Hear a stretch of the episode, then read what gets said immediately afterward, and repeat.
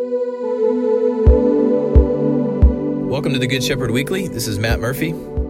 This past Sunday was the first Sunday in June, which also happened to be my son's birthday. And it, it was and is and will be D Day. I mentioned this in the service, and maybe in the second service. I'm not sure if I did in the first, actually. I think I might have forgotten because I was trying to sing happy birthday to my son with everybody there. But I did express, when I mentioned it, my gratitude for these warriors, these soldiers who stormed the strongholds of the enemy in Normandy.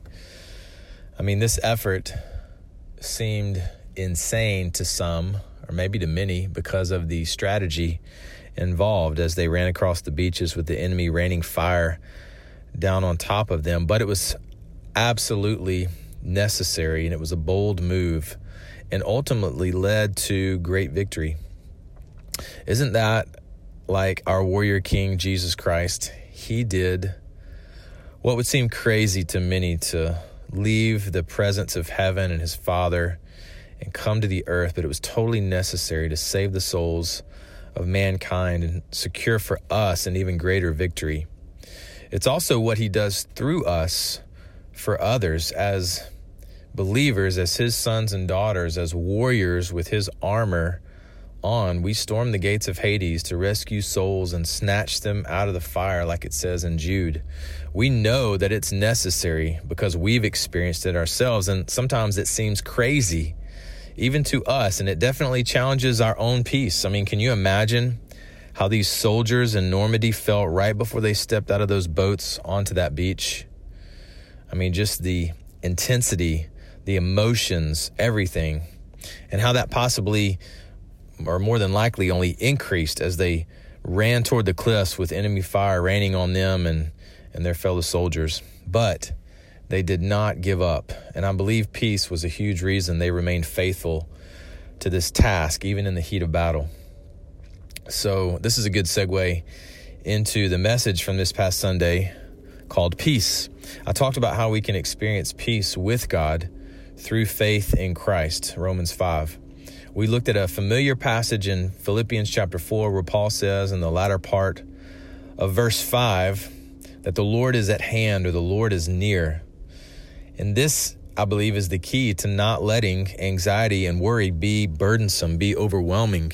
We don't have to let anxiety and stresses control our minds and our actions.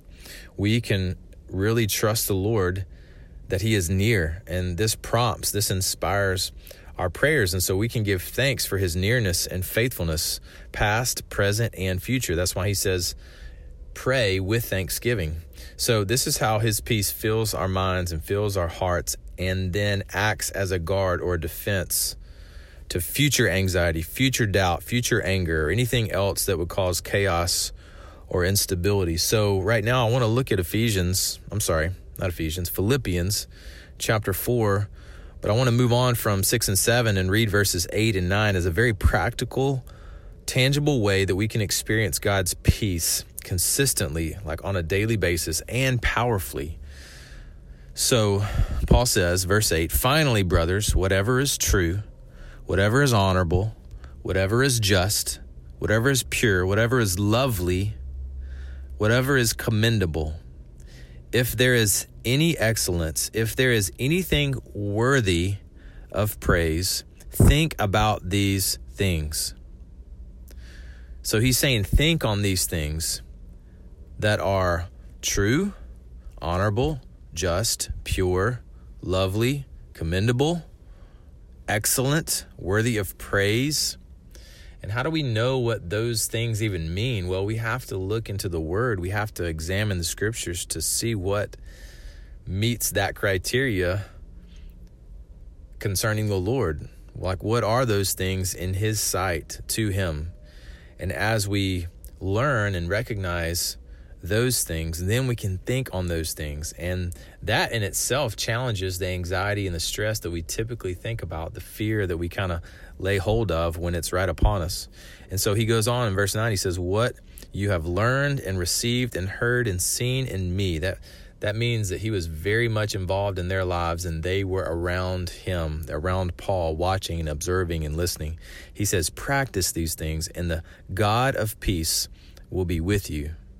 So here, he doesn't just say the peace of God, he says the God of peace. Same thing, but he's stressing that God is the peace. And so, as you think on these things, you're able to put them into practice, which is truly the essence of faithful obedience. And as you walk in the peace that you know you have in Christ, you can experience His peace as you walk, and you can give thanks for Him and for His peace. And so, I want to do that right now. Just pray for us that we would experience His peace and practice these things so that the God of peace will be with us, will be with you, with me. So, Lord, thank you for your peace. Thank you for your peace that passes our understanding and really does deliver us from anxiety and stress and fear. It's not that we won't experience these things or be tempted to dwell on them, but you truly do give us the power in Christ through the Holy Spirit to think on things above and not on things below. So help us to do that today, Lord all these things honorable, just, pure, lovely, commendable, excellent, worthy of praise. Let us think on those things. Let us search out what those things are and how we can think on those things. Really, it's your kingdom. And as we do that, God, help us to put into practice what we know, what we believe in you and about you and what you've called us to do. And we trust as we walk in faith and walk even in your peace that your continual peace will be with us and will guard our hearts and our minds in Christ Jesus. So thank you, Lord, for that. We love you so much, and we thank you for being a God of peace. In Jesus' name, amen. Hey, God bless you. Have a great rest of the day.